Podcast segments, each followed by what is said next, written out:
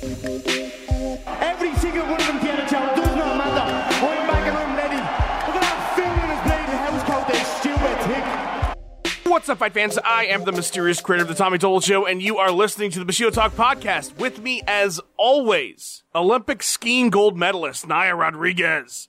Hello. How are you? I'm doing great. How are you doing? I'm doing great. We're back so soon. We've been, we were, we just posted like yesterday. Well, the duty calls, you know? Indeed, duty does call a big, big card that happened uh, over the weekend. UFC 246. Uh, should we should we just jump right into it? Let's do it. All right, so let's start with Anthony Pettis. No, I'm kidding. Nobody cares about any of the other fights on this card, to be honest with you.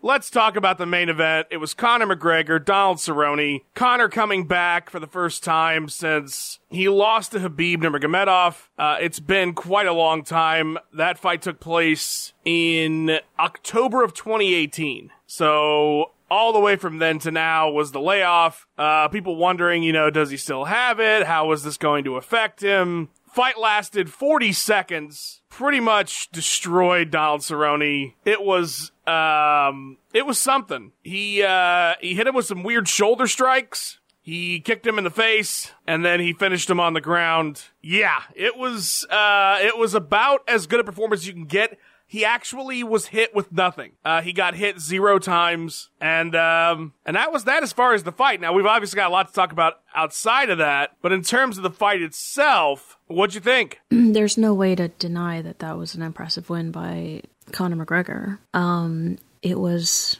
you know, what's funny is when he came out the way he did, I, I thought to myself, doesn't anyone ever learn with this guy? Like to just not go rushing in to the center of the octagon with him at the start of a fight. I mean, didn't Jose Aldo teach anybody anything? you know? Um yeah, I was uh I was incredibly impressed. I mean, he looked like the McGregor from 3 or 4 years ago, you know. Um I definitely I think that it shows that he's back. I just want him to show me that with somebody where like the stakes are higher, you know. Right. But as far as his physical performance, I mean, I think we all kind of gathered that he was going to win that fight. Uh, me playing devil's advocate or not, like the odds were definitely in his favor. You know, people Oh, definitely yeah. had him over Cerrone. I wasn't shocked that it was so quick. I was Yeah. really shocked. Um, and some of the punches that that McGregor threw were absolutely bru- brutal. I mean, looking at Donald's face after that fight, good lord. There was a good, you know, there was a good what 30 seconds full minute where he where Cerrone was on his knees after that fight and he looked like he didn't even know where he was. Yeah. I mean, absolutely incredible job by McGregor. Um, I couldn't believe it. I mean, you know that he has the advantage, but you'd think, you know, I thought Cerrone might might last a little bit longer, and that's no shade to him, obviously. Um, there's a reason why Conor McGregor is who he is, you know. But yeah, I kind of thought he'd come in with a different game plan and I think that it's the game plan that you have to take with a with a type like McGregor, which is to wait. I don't think anybody that has gone full blitz at the beginning of a fight with him has lasted. I'm trying to think. Um, No, I mean that's a good point. Yeah, you definitely I mean, don't want the, to. the wins have come at the end. You know, you like after wearing him down, after breaking his spirit, after the third round, after you know what I mean, like n- not giving him that easy first round, thirty second, thirteen second, Yeah. you know, finish. Uh, that's when you see a frustrated McGregor. And so I was surprised uh, of the game plan. It could have been just emotions, you know, like okay, we're here, let's do it. I mean, we we know Cowboy isn't the type to walk away from a fight. You know what I mean? Like if it's being brought to Right. him, he's going to go for it. But I definitely thought that he would be a little bit more resourceful and that the fight would last a little bit longer. I thought he would keep his distance, try to kick the shit out of him, and just wear him down physically, you know, like make him s- expend as much energy as possible and then start attacking little by little like a D- like Diaz did. You know what I mean? right. Yeah, I mean you can't there are, it's pretty rare that you get somebody and you know, I just said Diaz and he's a perfect example. that can take those kinds of blows and like still manage to make it into the further rounds. Not everybody can take Yeah. that kind of punishment, you know? And so going in with with McGregor and immediately trying to headbutt practically i mean the way that they collided at the center of the octagon was like two bulls like ramming each other in the face you know Yeah, that was um, weird. so yeah i i you can't just fight this guy with passion like i'm sorry that's not going to win you a fight against him you have to be smart about how you fight that guy. You have to you know there's a reason for the hype that he puts on leading up to a fight. He wants you to get emotional. He wants you to not think logically as an opponent. We've seen the recipe for how to beat him and it's not by engaging with him in the first 10 seconds and a full on you know uh rock'em sock'em robots. So i was i was surprised that he went that route that he played the game. He went he fell kind of like right into his hands you know um but either way i do respect him for getting into the octagon with him it's like when somebody fights cyborg and you're like well we kind of figured that would happen but still I don't know how much money you'd have to pay me to get into an octagon with Cyborg. It'd have to be a lot. like it would have to cover hella medical expenses because we know I I'd be looking busted after something like that, right? Ah. so I do give I do commend him for taking a fight that is not an easy fight. Regardless of how much money's involved, you know, like looking at him in the post fight speech, certainly a graceful uh a graceful loss, you know. He he took it like a champ um, very gracious in his speech and just talked about how much he loved MMA and loved being a fighter. But he looked different than I think he has looked in the losses of other fights. You know what I mean? Um, he looked a little bit more. I don't know what the word is. Well, I think he was embarrassed a bit. It, could have been that. Yeah. I mean, he could have been a literally threw one strike and it didn't Yeah. land. Yeah, I, I completely understand that. Um, that could have been it for sure. I mean, he probably thought he would fare a lot better. Well, I mean, you're also talking about the biggest fight of his career in terms of like visibility too. Yeah, And he went out there and, and just got destroyed, leveled. Mm-hmm. yeah, that definitely like you know for people that have not seen him fight before is not they wouldn't get an accurate representation of his ability based off that fight. You know what I mean? Right. um Yeah, I don't know. I feel like when people fight McGregor, like they're different after. I think Poirier is one of the biggest examples of that. Um, he literally feels like a different man after that McGregor fight, you know? So I don't know. I hope he's okay. Obviously, Donald is. Um, I think it says a lot about you just to take the fight to begin with. A lot of people talk about wanting to fight him, but they probably would find some reason not to, you know, at the end of the day. Um, but yeah, obviously an incredible performance by McGregor. Now I want to see it again, but I want to see it with something on the line, you know, because how much money you're making doesn't compel me to do anything, or like you making a yeah. comeback or whatever. Like that doesn't compel me to do anything, watch your fight, support anything. You know, I want to see a tough fight. Yeah, I want to see a fight where people are like, I don't know who's going to win this fight. Not, well, he's back, so let's pretend like that's enough. Does that make Right. sense? Oh no, totally. It does because when I, you know, um, when I was watching it afterwards, everybody was going nuts, and you know, it was this big. I don't know. It felt like a whole lot of celebrating for nothing. Like I'm not, and I'm not taking away from, you know, obviously he did, he had a great performance, and uh, you know, clearly that was that was fantastic. Uh, nobody's beaten Donald Cerrone like that ever, and you know, Donald is a, a game guy. It didn't work out for him on that night, but it's not to act like he's, you know, some kind of um, some kind of pushover. But at the same time, like you said, the stakes are nothing. This is someone that's built his career on the biggest, the most important moments this is who I am. Like I'm going to con- continually elevate my position to places that have never been before. And he tried to kind of, you know, I'm the first fighter that's ever got a knockout win at 145, 155, and 170. Well, that's a cool stat, but let's not act like, you know, that's the same thing as winning a world title or something. I think Right. the, a lot of the reaction afterwards. Well, I mean, I think I saw both ways. I saw a lot of overreaction, like, "My God, this is he's the best ever." It's like, guys, what what did this really mean? And then I, I on the other hand, I also saw almost two uh, opposite, like ah, who cares, whatever. It was just Donald Cerrone. So I think the the balance should probably be somewhere in the middle there, where it's like, hey, yeah, it was an incredible performance against Donald. He looked great for the 44 seconds or the, for the for the 40 seconds he was in the cage and you know take it at that. He's got to he's got to now step it up and fight in a fight that matters. And you know that that seems like a reasonable way to look at it instead of either you know oh my god he is the greatest fighter of all time i knew it versus oh that that literally told us nothing. Uh, it's it's in the middle. Um whether it, it now and personally like i didn't really it didn't really mean a lot to me in terms of like i kind of assumed this is what was going to happen. Maybe not as quick as it did but i, I assumed conor was going to win. But yeah, nothing has changed about my thoughts on Conor at the moment. I don't, you know, it didn't it didn't make me think, "Oh wow, he's back." Cuz I don't really know, you know, I didn't expect him to beat Habib. Mm. You know, I didn't expect him to beat Habib in their first fight, and I, I wouldn't expect him to win in a rematch. And, and he talked about afterwards how when he fought Habib, he was in a bad place in his life, and he was, you know, I don't know, not really focused on the game, and now he's refocused, and that's fantastic. And I'm I'm sure that will help him tremendously. And he looked great against Donald. I just don't know if you being in a good place versus you not being in a good place is going to make the difference against a guy like Habib Nurmagomedov who has the grappling background that he has and that is the area that he could most exploit versus Conor. So in that regard, I don't really see this being any different than I did before he won this fight because I guess in my mind it was already mostly a foregone conclusion. I w- obviously you can never count anybody out in mixed martial arts. I'm never going to say,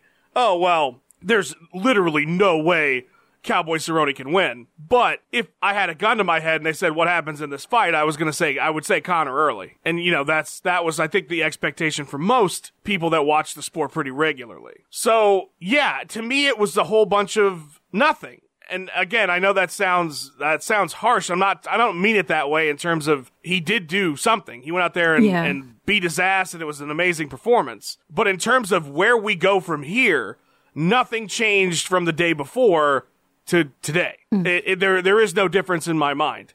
He still should not be fighting for a world title in either division. He will, but he should not, and we'll get we'll get to that in a minute Okay. and you know the the same problems he might have, I would imagine he would have still. Uh, so yeah, to me, it, it, it's just it was a Conor McGregor fight. He won the fight, but there weren't really that high stakes, like you said, and here we still are. I didn't really feel that like oh my god feeling after this fight that a lot of people were feeling, I, but I, I, get also what you're wasn't saying. just yeah.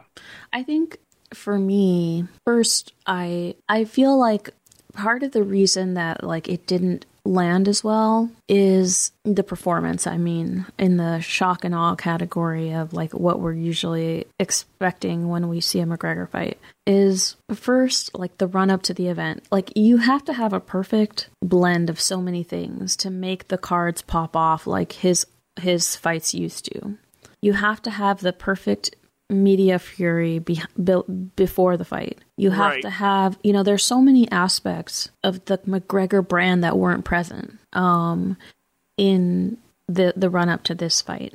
And so I think that kind of makes the fight feel far away even when it's right in front of you. And then you have the fact that on this particular card, although I did find that there were some interesting fights on it, you know, you had a lot of people that weren't as well known. Uh, you had a fight that got canceled. You had Holmes and uh, Pennington, which was, you know, I actually think Holly did a great job in that fight, but but overall it was a bit of a snooze fest, you know.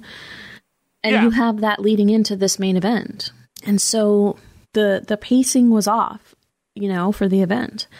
And when you when you're off like that, it, it makes the main event feel like it's already a letdown, like regardless of what happens, you know. Um, so I think that that didn't help. I mean, you heard the booing in the Holm Pennington fight. Yeah, you yeah.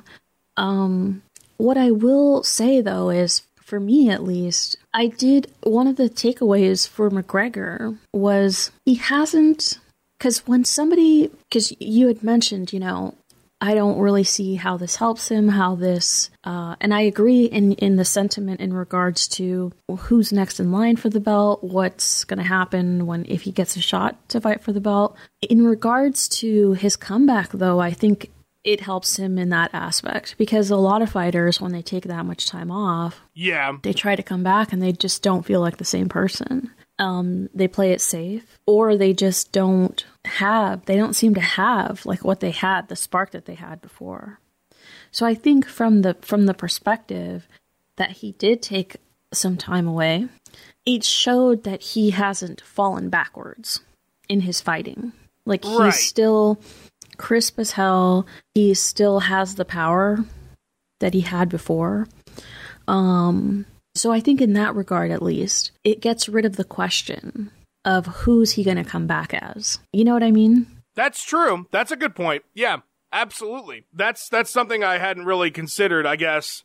But yeah, you're right. Like that is, you know, we were talking about that. Which what? Who is the McGregor that's coming back? Well, it's clearly you know a McGregor that's still very much in the prime of his career. Yeah, hundred percent. Yeah. Now, so then the question becomes, what can Prime McGregor do with the competition he intends Given the face? current landscape. Yep. Right. So yeah, you're you're right. That's a good point. And again, I'm not. I don't want to try to take anything away from his win, um, because I thought, yeah, he did exactly what he needed to do when he went out there. That's the kind of performance you're supposed to have if you're if you're this elite guy and you're fighting Donald Cerrone, and he did. So I'm not trying to take away from it. I just I'm looking at it like, and, and you're right. I, I hadn't really considered like the idea that Conor might come out and look like shit, Right. um, which he did. or you know, be, he's- you know, have that, that, that cage rust that sometimes people Right, get when they've right. been gone for a while. Yeah, so no no cage rust, no anything like that. He looked he looked great and he it sounds as motivated as ever to do what he wants to do, to do his thing. Right. And obviously he's accomplished amazing things. I'm not saying he hasn't.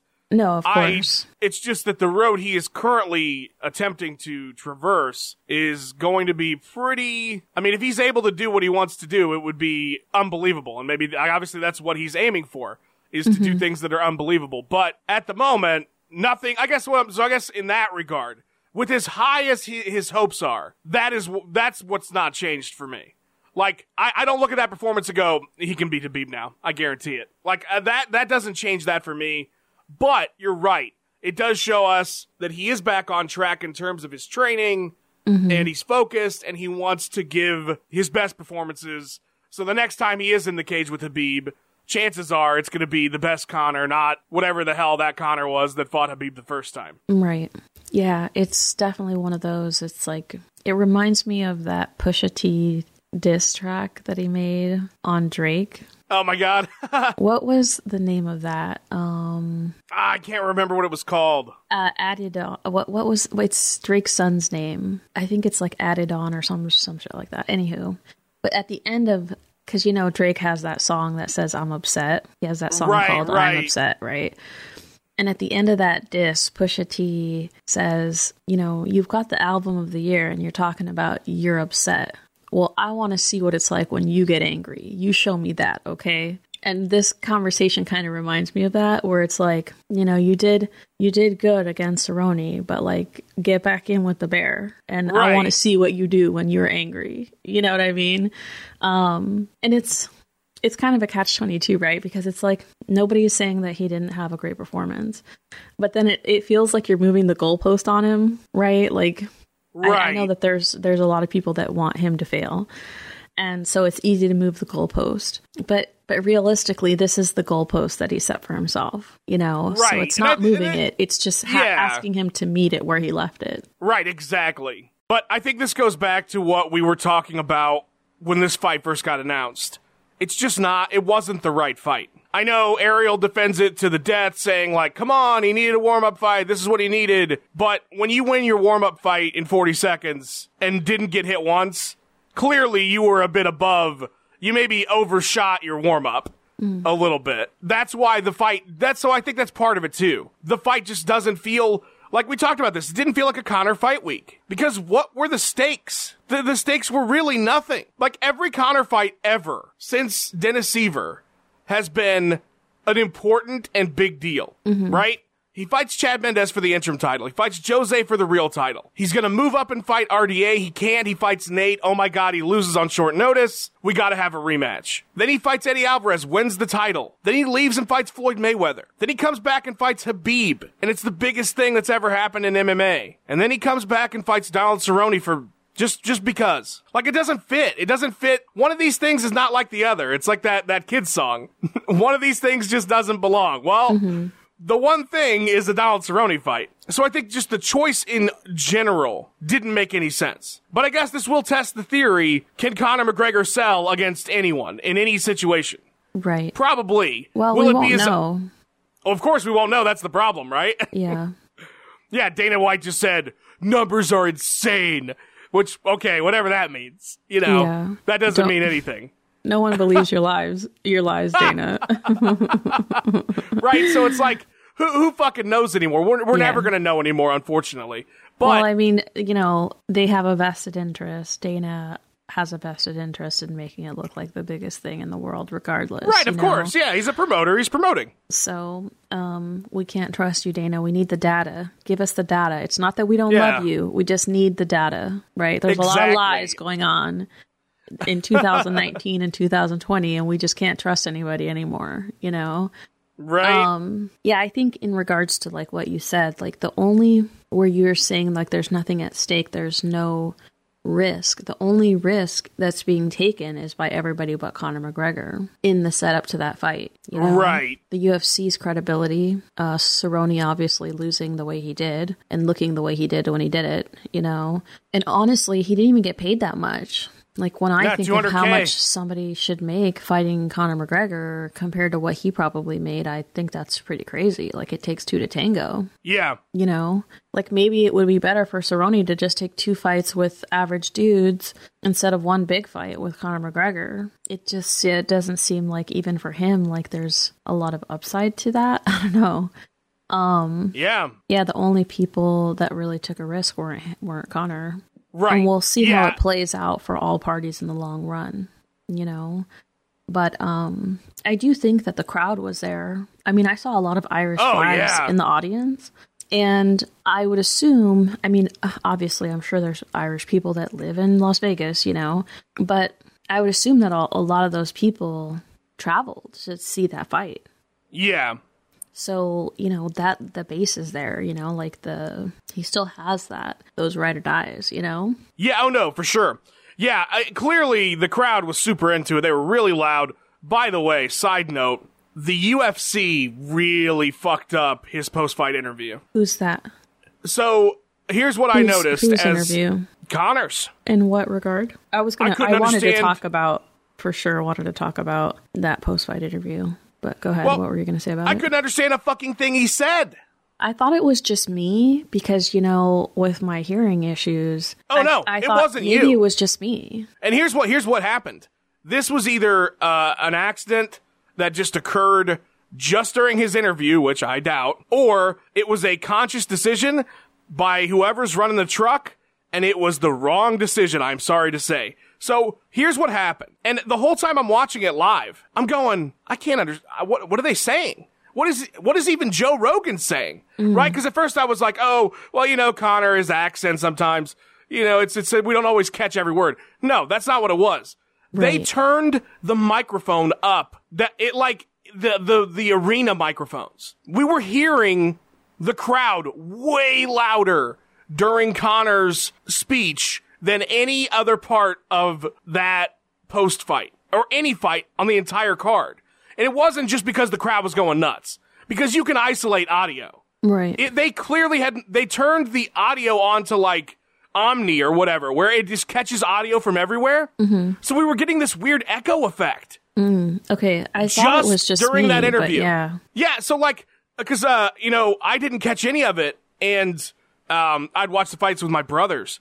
And I was asking them, I was like, what did Conor even just say? Because they were all going nuts. And they were like, oh, he was calling people out. And I'm like, okay. Well, Yeah. then I go back and like study the audio on YouTube like a fucking Zapruder film. and I'm like fixing the audio and I'm trying to figure out what he said. Yeah. Um, let me ask you this: Did you realize he called out Paul Felder? Random. Yeah, did you realize that? Nobody did. I uh, there was nobody even talking about it. Paul Felder talked about it, but I thought Paul Felder was calling out Conor. Yeah. I couldn't Um, understand. You know, it's weird. As weird as it is, I wouldn't mind seeing a Felder McGregor fight. No, I wouldn't either. I mean, it wouldn't make any sense in terms of business, but yeah, no. why, why not? Yeah.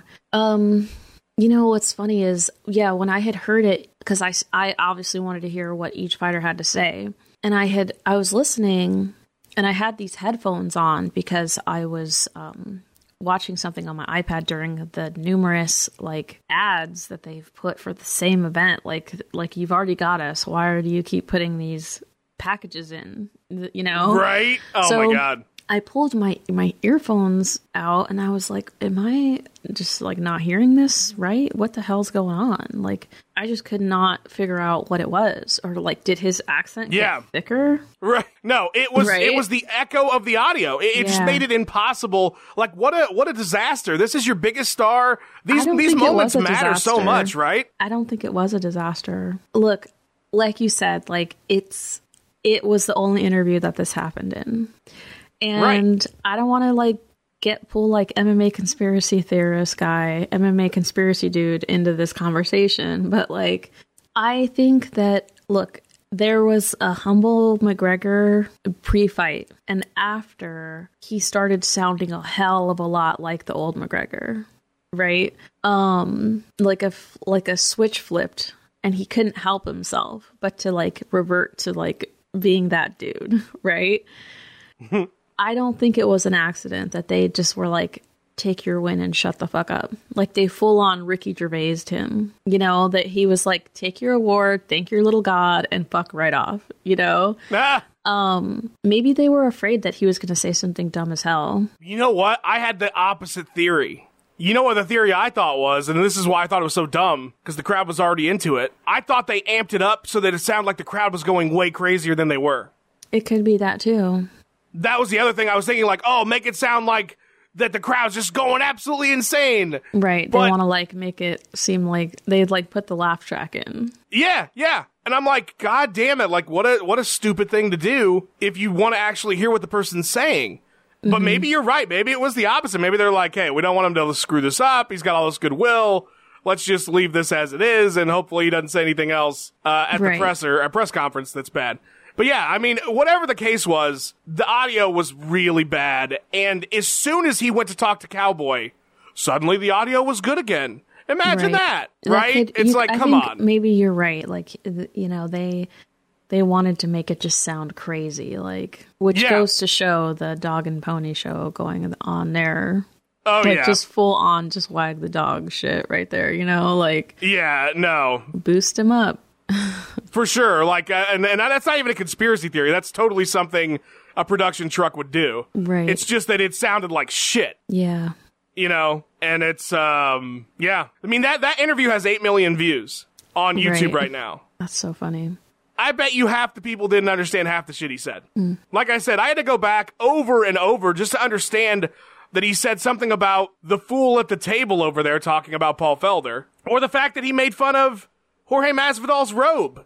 Again, these are none of these things I caught in the moment, and I'm sure a lot of people didn't either. I've got a pretty good ear for audio. I do a lot of audio editing. And the first thing I thought as soon as the interview started was, why does this sound like shit? And it kept sounding like shit the whole way through. So yeah, uh, that, that really bothered me. I thought, what the fuck? This is dumb. Um, so we've talked about the fight. We talked about the post-fight interview. Now we gotta talk about the aftermath because there's been quite a bit that's happened since the fight. Uh, obviously, you got your post-fight interviews. You got Conor. You've got Dana. Uh, post post-fight press conference. I'm sorry. Why? Damn. why did you say his name like that?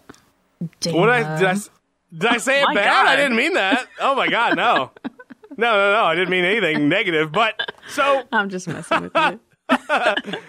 so they they had their press conferences and my initial thought after this win and we kind of talked about how I didn't really feel like it meant a lot in terms of boosting him up. My initial thought was, "Oh man, there's UFC 248's coming up in March. This is a perfect time for Conor to fight Jorge. Like you you only have a small window on Jorge, right? Mm-hmm. Because if Jorge loses a fight, all the 2019 momentum goes away. So if you Right, have him but- fight but, like, Usman, when have we ever known the UFC to strike while the iron's hot? Right. So here's what's funny about this.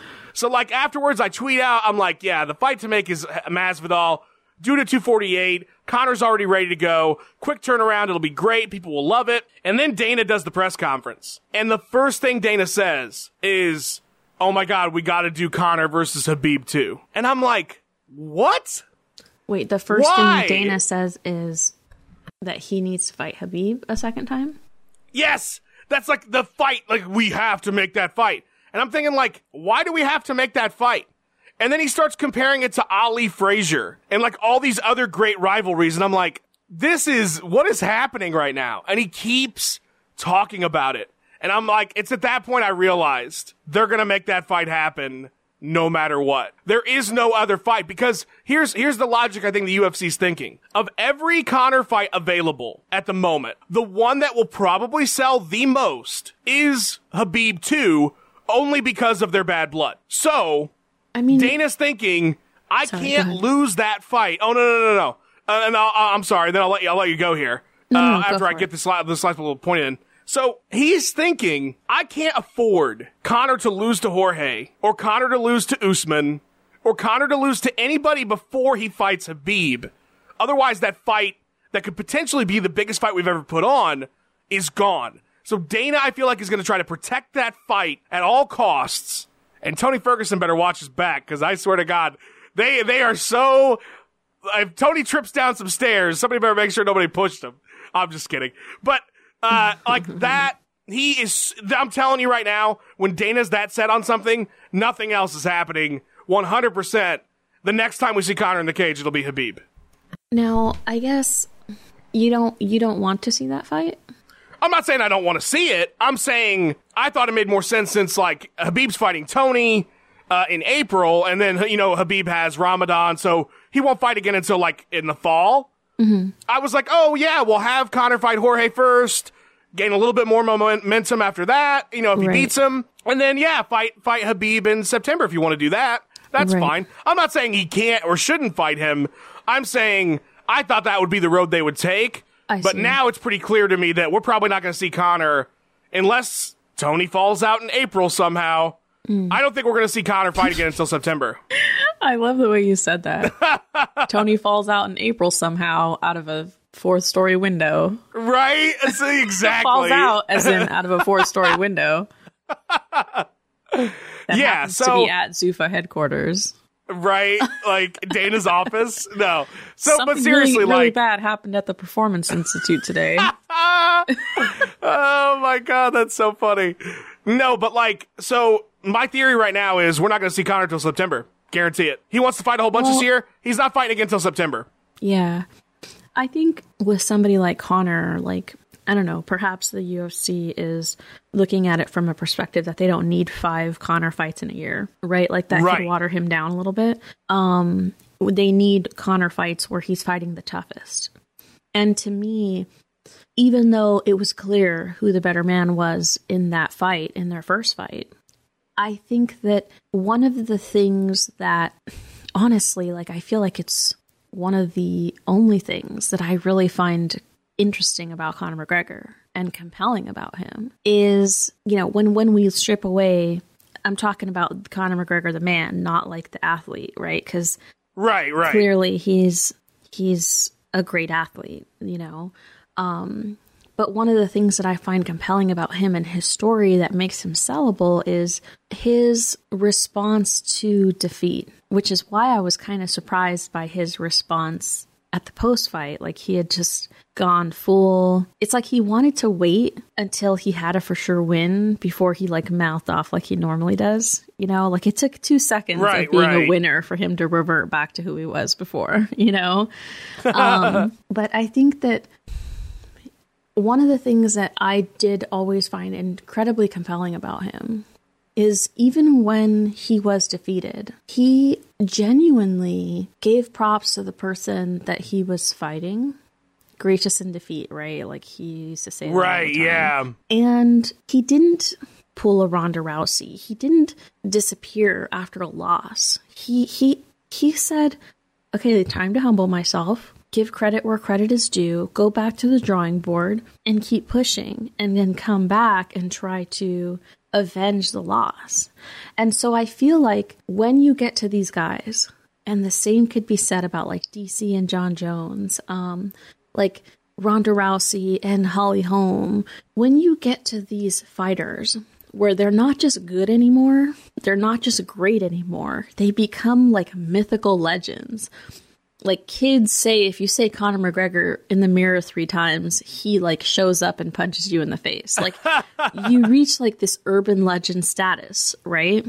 When somebody breaks the fallacy, somebody breaks the legend, somebody shows like that little chink in the armor, like that little um the crack in in, in the in this solid structure, you have to patch that back up again in the eyes of the people that are watching you. And Right. he's never backed down from that challenge. And so for him to not like if he goes the route of like handpicking these rando fights, these random fights, these like inconsequential fights where like we know there's a bad man that's out there like your El Cucuy, your boogeyman, you know?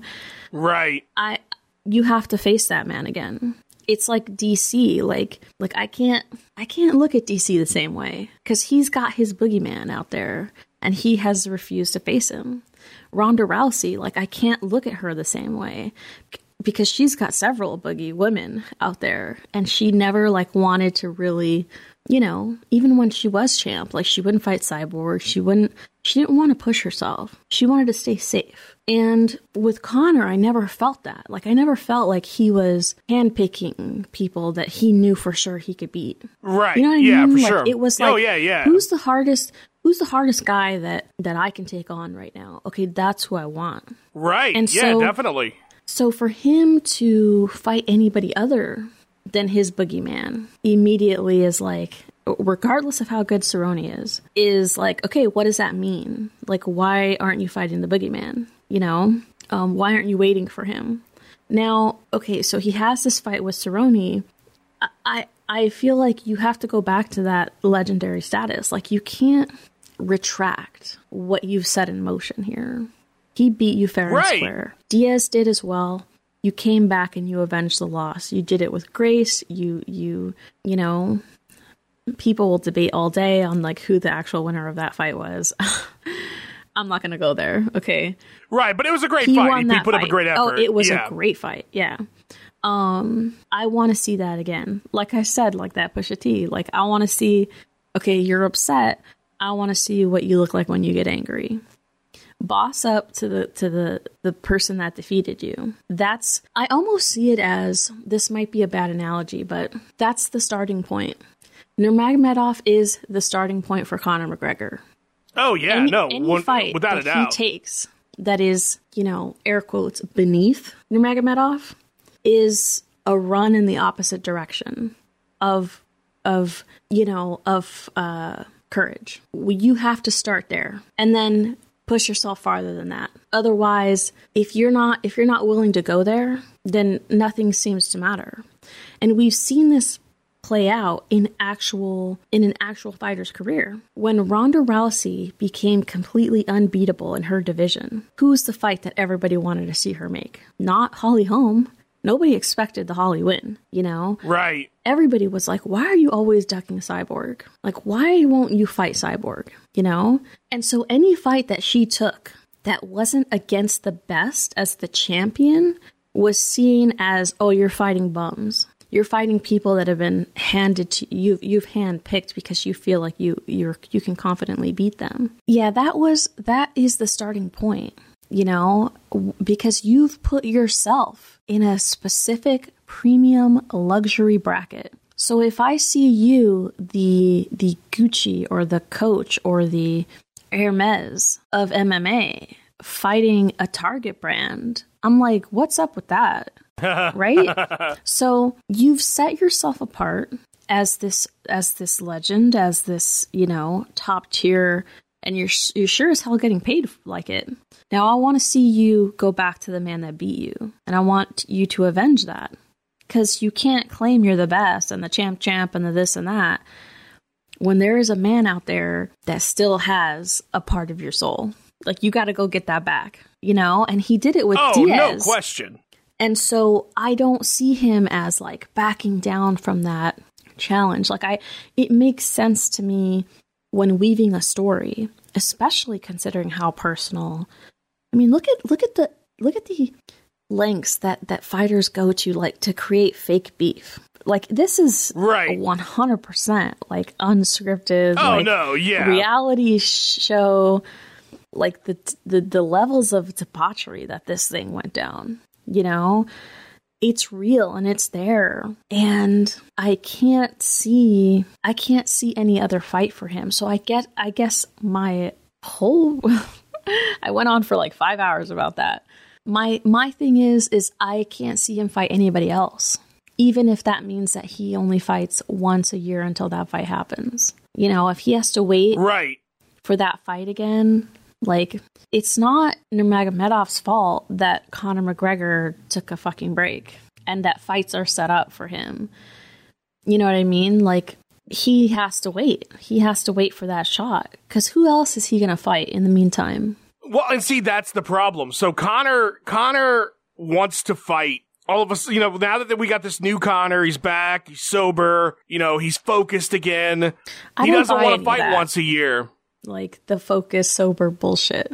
I just don't. Like, you're just who you are. You know what I mean? Well, no, I, am just saying, like, he wants to fight a bunch now. He doesn't Mm-hmm. want to, like, sit around and do nothing. I see. So he would fight anybody. I genuinely think so. It's why he chose Cowboy. Because to him, he thought, why not? Like, it doesn't make any sense to anybody else. But to him, even like how he called out Paul Felder like that, I genuinely think he thinks, like, I'm going to fight five times this year. Right. And I, it's going to be a conflict between him and the UFC. Because the UFC is thinking like we're thinking. They're going to say, no, you're not doing shit until you get in there with Khabib because we're not risking losing that fight. Right. It's a smart move on their part. Oh, yeah, Um, business wise, 100%. Yeah, uh Okay, so run me through again like every single person that he called out on the post fight since I it was like boosted to the point that it was in another language. Well, he said, I'll take on all you mouthy fools. And then he mentioned Paul Felder specifically. And then he mentioned Jorge. But in his post fight press conference, he talked about Usman. He talked about Jorge. He talked about Khabib. He talked about Mayweather. He talked about Pacquiao. Mm-hmm. I mean, he's all over the place. He wants to fight. They asked him, when do you want to fight again? He said, very soon. You know, he didn't even get hit, so it really he doesn't even have, he could fight on the next week's card. Right. you know? Um, but yeah, so he clearly wants to stay active. But the question is, if you're gonna stay active and Dana White sounds so hell bent on him and Khabib 2 next, and you made such a great argument as to why business wise, legacy wise, and everything else wise, that is the fight to make for Conor, then you're going to have a conflict because he, this guy wants to, it sounds like he really wants to keep going. And the UFC is going to be like, well, you know, other than if maybe Tony drops out in April, which would be ideal for the UFC, which is why I said, Tony, watch your back. But other than that, he would have to wait until September to fight Khabib. Hmm. And Yeah. there's no, like, obviously, look, beating Donald Cerrone does not, that should not grant you a title fight. We're obviously already talking about ridiculous scenarios here, mm-hmm. right? Like, there are other people in line for these titles that, th- like, you know, you've, you fought twice at welterweight in your entire career. You beat Nate Diaz and Donald Cerrone. You don't, you shouldn't be fighting for the welterweight title. Right. You shouldn't, but he probably will at some point. And then the like, if he beat Jorge, okay, then you have a more legitimate argument for welterweight. But in terms of lightweight right now, again, like realistically, he shouldn't be fighting Khabib. He shouldn't even have fought Khabib the first time. Because if you recall, he beats Eddie Alvarez. And then he's gone for two years. Like, okay, I get it. Like, yes, two years, but like, uh, you were the champion. But realistically, any other situation that wasn't Conor McGregor, you're not fighting for a title next. You're gonna, you're gonna have to fight somebody else at least once, probably Right. unless you're GSP, which again, a big star. So unless you're a giant star, which obviously Conor's the biggest star ever. So even that situation was a bit, you know, eh. And then now you've got Tony Ferguson finally getting his shot, but a guy like Justin Gaethje, who's number three, like if, if he would have came in, that's, that's who he should have fought. Instead of Donald, he should have fought Justin Gaethje. The stakes would have been pretty high there. And had he beat Justin Gaethje, people would be like, "Yeah, give him Khabib next." It would have made total sense. But we went this cowboy route, and now here we are.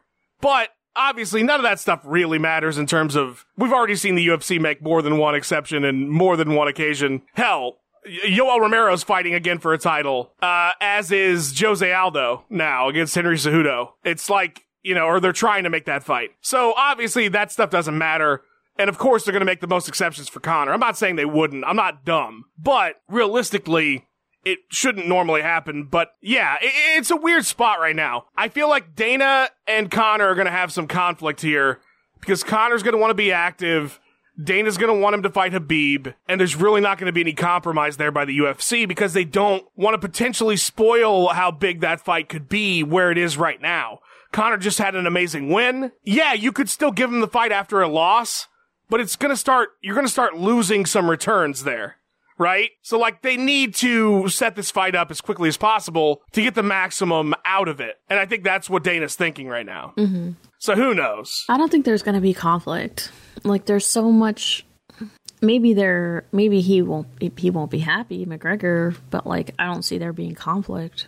I mean, if Dana says you're not fighting, that's just it. You know what I mean?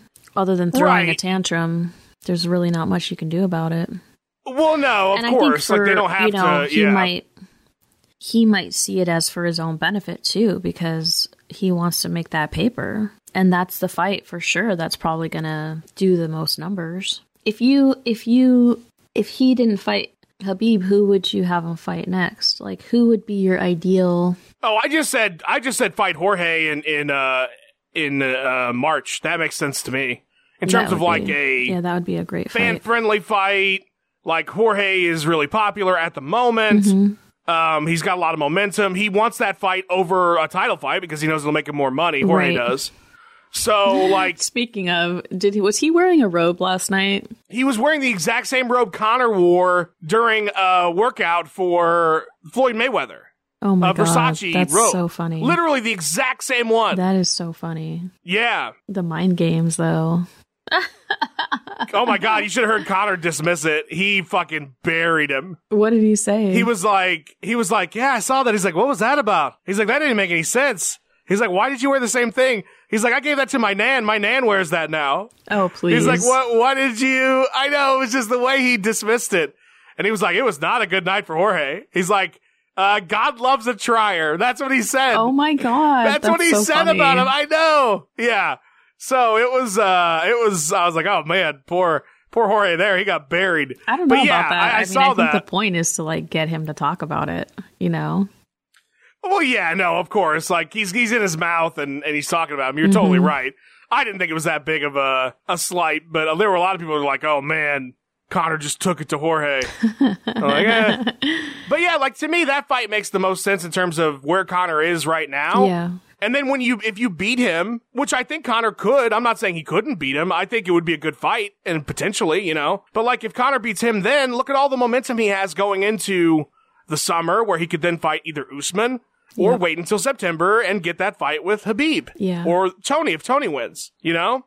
So, and look, like Dana's already got contingencies on top of things because they asked him, what if Tony wins? And he's like, look, guys, Conor wants that belt back. So, like, they would immediately throw Conor in with Tony, hoping to God that Conor wins so he could then fight Khabib again. Right. Like, they've got, so they've got like contingencies on contingencies to make sure that Conor Khabib 2 happens. Oh boy. I know. That Here we are be- again, right? Right. I uh honestly either fight would be a great fight. I definitely feel like the drama would be just like ridiculous with both of them. Oh my God. Uh Jorge because he talks just hella reckless, right? Like he doesn't care. And obviously Khabib because he's got all that history with him, you know. Um yeah, hopefully we'll see we'll see. I feel like once we see what next fight he has, if he's the one that like picked that fight, we'll kind of see where he's at, where his headspace is, McGregor. Because if he's like, I want to fight Dennis Siver again, then it's like Houston, we got a problem. You know, Right. the No, man, like the he man's said- been broken. You know, He did. he did mention Khabib specifically uh, later, and but he said like that fight. He's like, I'm not in any rush for that fight. He's like, I know that fight will come, and I want something sooner than that. We'll see.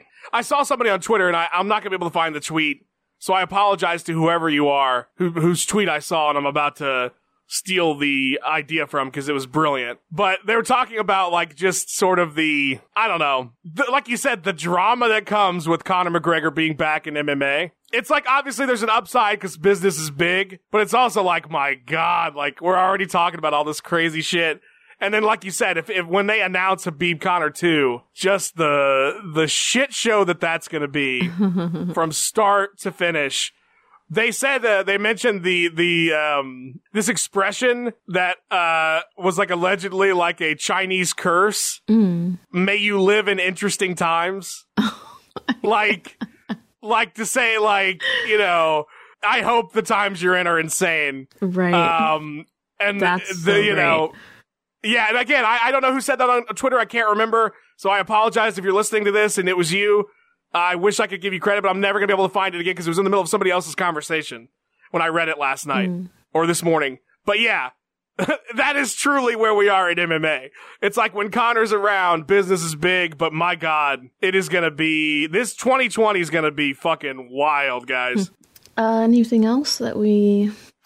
Yeah, so I mean, like you see, you kind of talked briefly about the rest of the card. I mean, Holly got a good win, but like you said, the fight was just really not an exciting one. There was a lot of clinch work there. Referee probably could have broke them up a little bit more than he did. Uh, but not to say that, that Holly didn't have a great performance. She obviously did. Dude, um, Aleksei Oleinik got, Maurice, Greene. uh huh. Like, did you see that fight? Oh yeah. The amount of heart that kid has. Right? To be in I that freaking lock. Oh my God.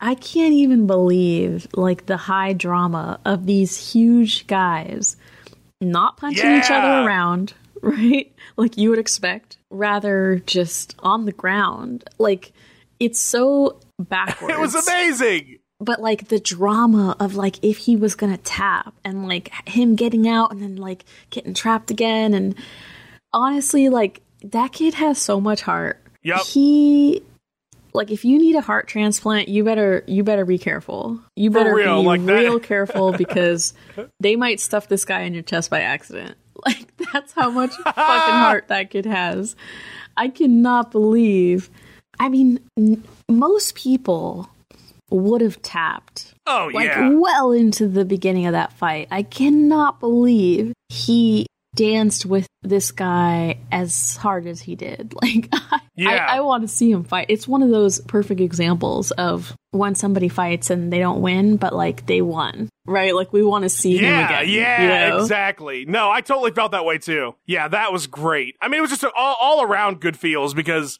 you got Aleksei Oleinik, who's just, you know, he's, he literally is the first fighter ever to win a fight in four different decades. And, uh, to, to still be doing it like he's doing it Yeah. against a guy like Maurice Greene, good for him. But you're right, like Maurice Greene, all the yeah, that fight was great. Like that that fight was my favorite fight of the night, probably. Uh without a doubt. The drama, like you said, of that of those holds. It was like, my God. Um yeah, I really, really like that one a lot. Uh, Brian Kelleher beat, uh, Osbourne pretty quickly. That the Osbourne guy was coming in, uh, Ode. He was coming in from, um, Dana White's Tuesday Night Contender series and unfortunately didn't have a very good showing, but I'm sure he'll be fine. He'll be back.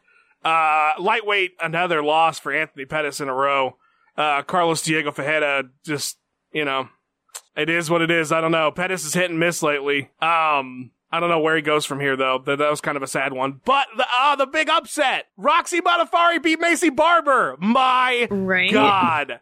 I was so happy for her She's because I'm like kind of she really has, but like it's like I was low key kind of getting annoyed by Maycee Barber recently. Not gonna lie, just like the hype around her, I thought was a little bit too ridiculous. Uh, and the way she's been kind of on social media, I'm like, mm, I don't know if I'm a fan of you.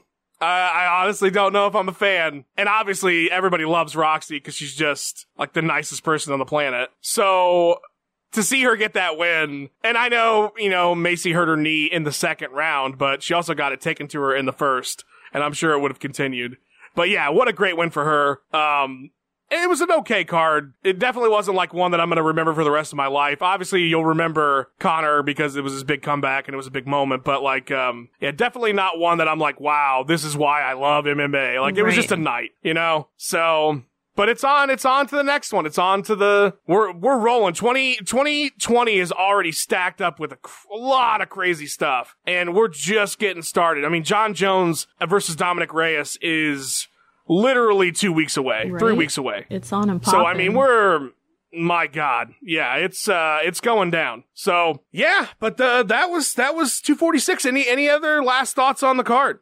I think it was a weird start to a new year, a new decade, but let's see where it Mhm. goes. Yeah, I feel like the way that they're lining these cards up, they're. I feel like this year is going to be better for them than a lot of the last couple years. You know, I think so too. I think we're in for a good one. I think 2020 is going to be pretty fucking awesome. So lots to lots to see, lots to do, and we'll be here for all of it with all of you guys talking about whatever's going on, and uh, it's going to be a lot of fun. So keep keep with us and stay tuned. And yeah, it was good times. Good way to start 2020. We got two shows in the in the can and rolling on for next Wednesday. yep. Fuck yeah! All right, guys. Hope you enjoyed this. We'll talk to you then. Naya. Pew pew. There it is.